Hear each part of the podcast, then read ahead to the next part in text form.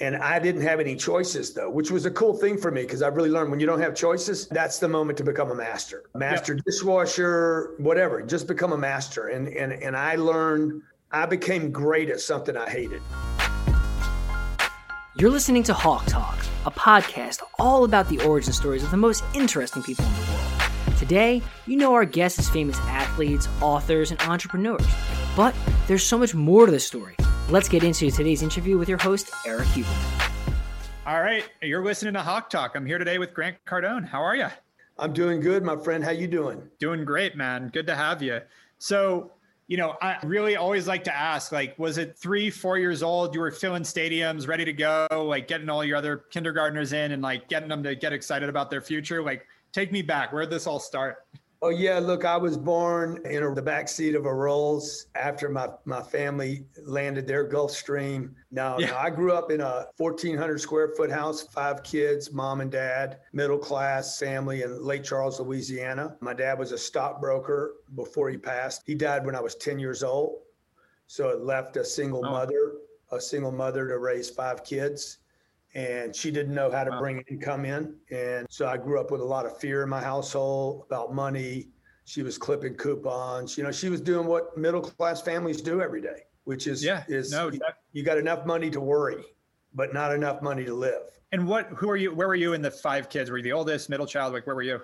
I was the youngest. I was actually the the fourth, uh, but but the fourth and fifth were twins. So my younger brother was oh, wow. only, he was only younger by five minutes. Gotta love it. You got that five minute younger brother. And so yeah. growing up, did you like start being entrepreneurial right away? Like start the hustle, start, you know, when did you start really finding your way and trying to earn money, trying to help? Yeah, so look, when my when my dad died and I saw my mom concerned about money, kids see everything, right? They experience everything. They know what's going on. They know when the family's fighting. They know when there's trouble, there's fear, and they know when everybody's happy, right? So I knew my mom was unhappy I knew she was scared and she was worried constantly. So I made it like at 10 years old, I made it my mission to solve this money problem. I, did, I didn't know, uh, but I didn't know how to do it because at 10, you can't work. You can't it was really right away. It. it. was right after your dad died. Yeah, it was right after your dad like, died. You jumped in. It was instant. It was instant because my dad, my mom, my dad died on a Thursday. My mom was selling the house on Monday. So like, wow like in three or four days, we buried my dad and she was already making moves. She was terrified. And because yeah. we couldn't keep up the house that he had bought, it was paid for, by the way. There was no debt. The cars were all paid for. Yeah. He did all the right things. But when the income stops, the income stops. And you're playing defense now. And right. that, that's what I really learned back then. Like, you know, I think now looking backwards, I'm like, oh, wow, I'm setting up my life so if I die today, the income doesn't stop. Elena's not going to move into fear. My charities aren't negatively impacted. My dad figured out the first part of the game, he just didn't figure out the rest of it. Yeah, no, that makes sense. And so, what was first? How did you start helping? Like, what at ten years old, what did you start doing? Well, I was just cutting cutting grass and you know helping mom around the house, and then I got very rebellious and angry because of no leadership. I kept waiting for my uncles to show up. I had three uncles I mean, I waited for probably 13 or 14 months for my dad to come back. I thought it was a real, literally, I thought it was a dream. And then I waited for the uncles to pop in. They never did. By the time I was 16, I was starting to experiment with drugs. I was angry. At between 16 and 25, I was using drugs every day. It was like only months after I started using drugs that I was using them all the time and ended up with a drug problem at 25. Mm-hmm. In debt, loser, like my body was in terrible shape. I, had been beat up, 70 stitches in my head and face.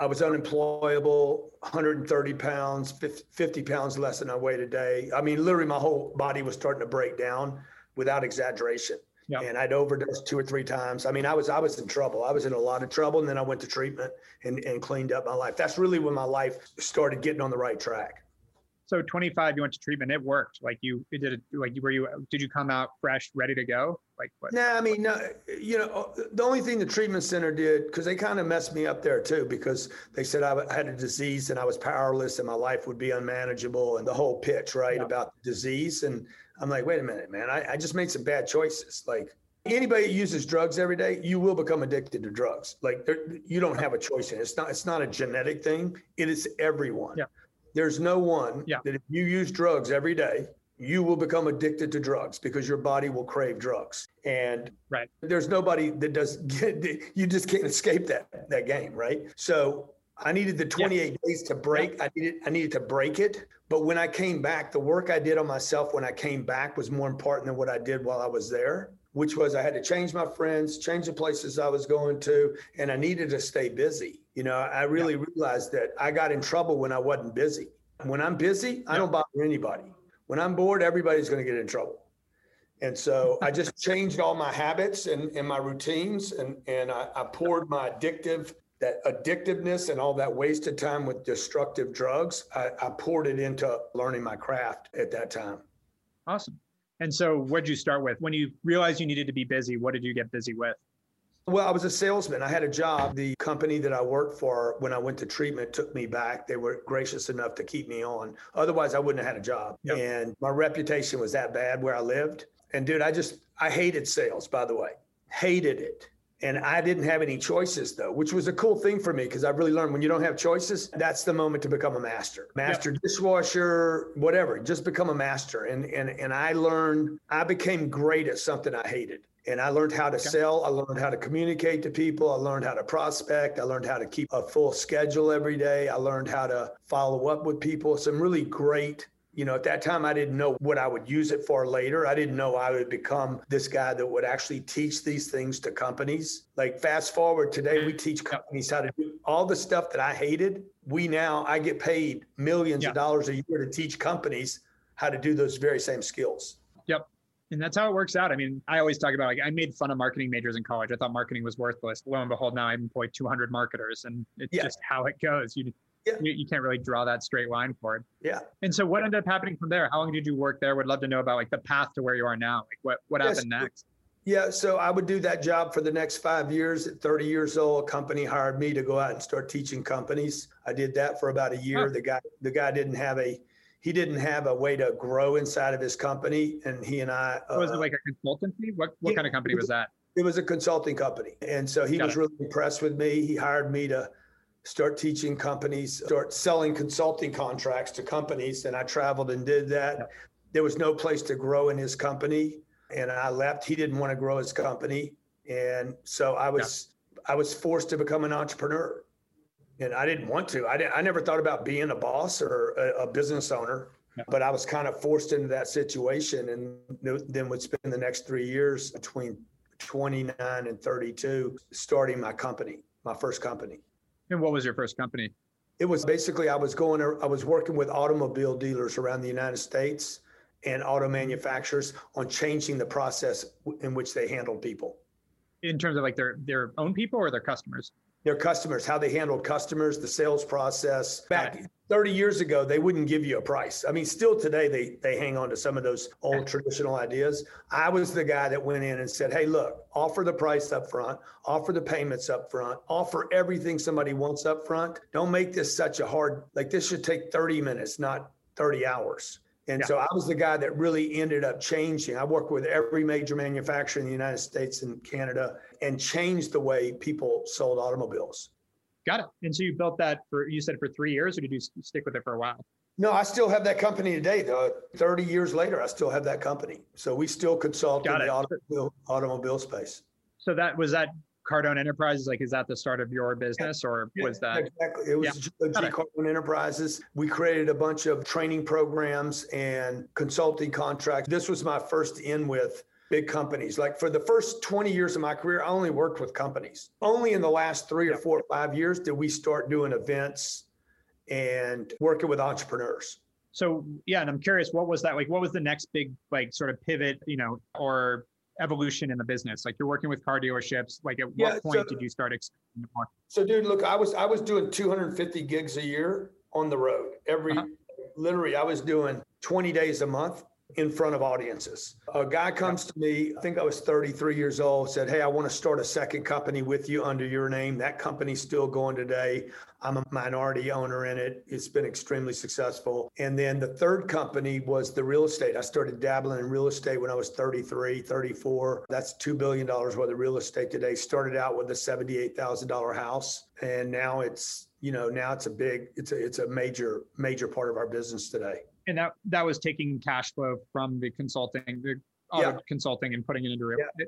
I, I was Nice. taking money from the first two businesses, burying it in the real estate and just literally going to sleep, not worrying about it. I said, I'll look at it in five or six or seven years. Smart. And what Yeah. what was the second business, by the way, the one you partnered with? It was an offshoot of the first business where I quit going and doing the consulting. They picked up the consulting role and I was doing more of the bigger events, speaking to larger audiences. That would become a funnel for that consulting company. And then cash started coming in from both those. And then I was working on my life. In the meantime, my life got pretty well, you know, around 40 years old. I was making some money and for the first time in my life. And then I had to start working on my life again and, and, and, and became interested in having a family at some point. Nice. And so when did you meet your wife around that period, or when did you meet your uh, wife? Mid mid forties. I'm like, okay, I'm done with all this traveling. I'm done with the the single life and, and acting like an idiot everywhere I went. And met Elena about 45. It took me a couple years to close that deal. We started having kids when I was 50, 51. So I started having kids when I late in Uh-huh. life. Yeah. But you got, had the opportunity to go do, as you said, run around like a maniac and do your thing. And you know, sometimes it's not so bad to wait a little while. And so I'm curious about the evolution. Like, I want to get to the part of like now with the you know consumer events, so to speak. But the you know, let's just say 15 years between you being 33 and 48. How did the business evolve? Was it just continuing to double down on real estate and plant seeds, Yeah, building cash flow? yeah. All I did was bang on the first two over and over and over and over again. I changed very little. All we did was do more of it. And so I just kept beating Yeah, I think people miss that. Totally, totally did. Everybody, like, I don't want to say everybody misses it, but that is, I just leaned on it over and I kept running the same play over and over. And if it made money, I just hit it again. And then I take all the money and I just buy Yep. real estate. And the the one mistake looking back, you know, I got comfortable somewhere in my 40s, early 40s. I got comfortable and I quit doing deals and I just started stacking cash. That was a major mistake. I should have just kept leaning into that formula, bang the first two businesses, take all the cash flow, dump it into something real. Cause, cause you know, businesses are made up. Okay. The idea Yeah. that I would help somebody improve something is an idea. Yeah. And it is a bit manufactured. You know what I'm saying? Like, 100%. Yeah. And the real estate's real. Like I can go Yeah. see it, touch it, walk it. There's tenants there. People need to live there. Yep. And that I should have just kept doing more of that. I'd, I'd have 20 billion today rather than two. had similar size real estate portfolio built off a waste business. And he- same thing, he just took all the cash out of the waste business, put into real estate starting 30 years ago. And I always ask him, what's the, you know, biggest thing you've learned? He's like, don't sell, keep stacking. Like, just Yeah. keep going. That's the biggest thing. Like, everything I've sold has been worth way more later. He's like, just What- keep buying and planting, buying and planting. Biggest mistake I ever made was selling anything that I've ever owned. There was one piece of property that I sold that I'm glad I did. I would not want it today, but everything else I should I should have just kept it. Yep. And it's it's interesting on businesses too. I just dealt with this whole brain exercise of we've, we've been offered to sell for more money than I'll ever need in my life. But there's a reason they want to buy it. And it's like that's the thing. Like you, if you keep going, it's going to be worth more later. So just if you're unless you're getting old and retired, just keep going. It's it's and that's why I like what you said about 15 years of heads down, planting, planting, planting. I think people need to hear that. It's not always just about a get rich quick. It's like you got to grind for a while and that can really benefit you. Yeah, I mean, one of the one of the things that the mistake I made was I took cash and I would start just storing cash and backing off of the investing. I- That was a mistake, okay? Because I was brought Yeah. up to save cash because of some of the trauma early on in my life about losing people. You know, I repeated some of what my dad did. Oh, pay all the debt off. It's it's bullshit. It's complete bullshit. The whole thing is like, no, dude, keep getting money from some other people, invest it in something real, converting cash to some real property that produces more cash. And I should have just kept repeating that. Shouldn't have sold anything. I shouldn't have played it safe, you know. But hindsight's 2020, right? Yeah, and you're still doing just fine. So what, now I'm curious. So uh, you know, starting five years ago, what got you into sort of the the event space, going to like you know the common people trying to get motivation from you? 10x. Yeah. How did that all come about? Yeah, so so in 2008 when the economy crashed, the thing that got me through it was my real estate because the other two businesses were just scorched. They didn't die, but they they were cut in half. And they really, Yeah. you know, one of them is recovered, one of them never recovered because the the guy that was running it never recovered, right? Uh, the business is only as good as the operator. The operator got he got Yep. emotionally just scarred So at that time, I realized in 2010 I had gone too narrow.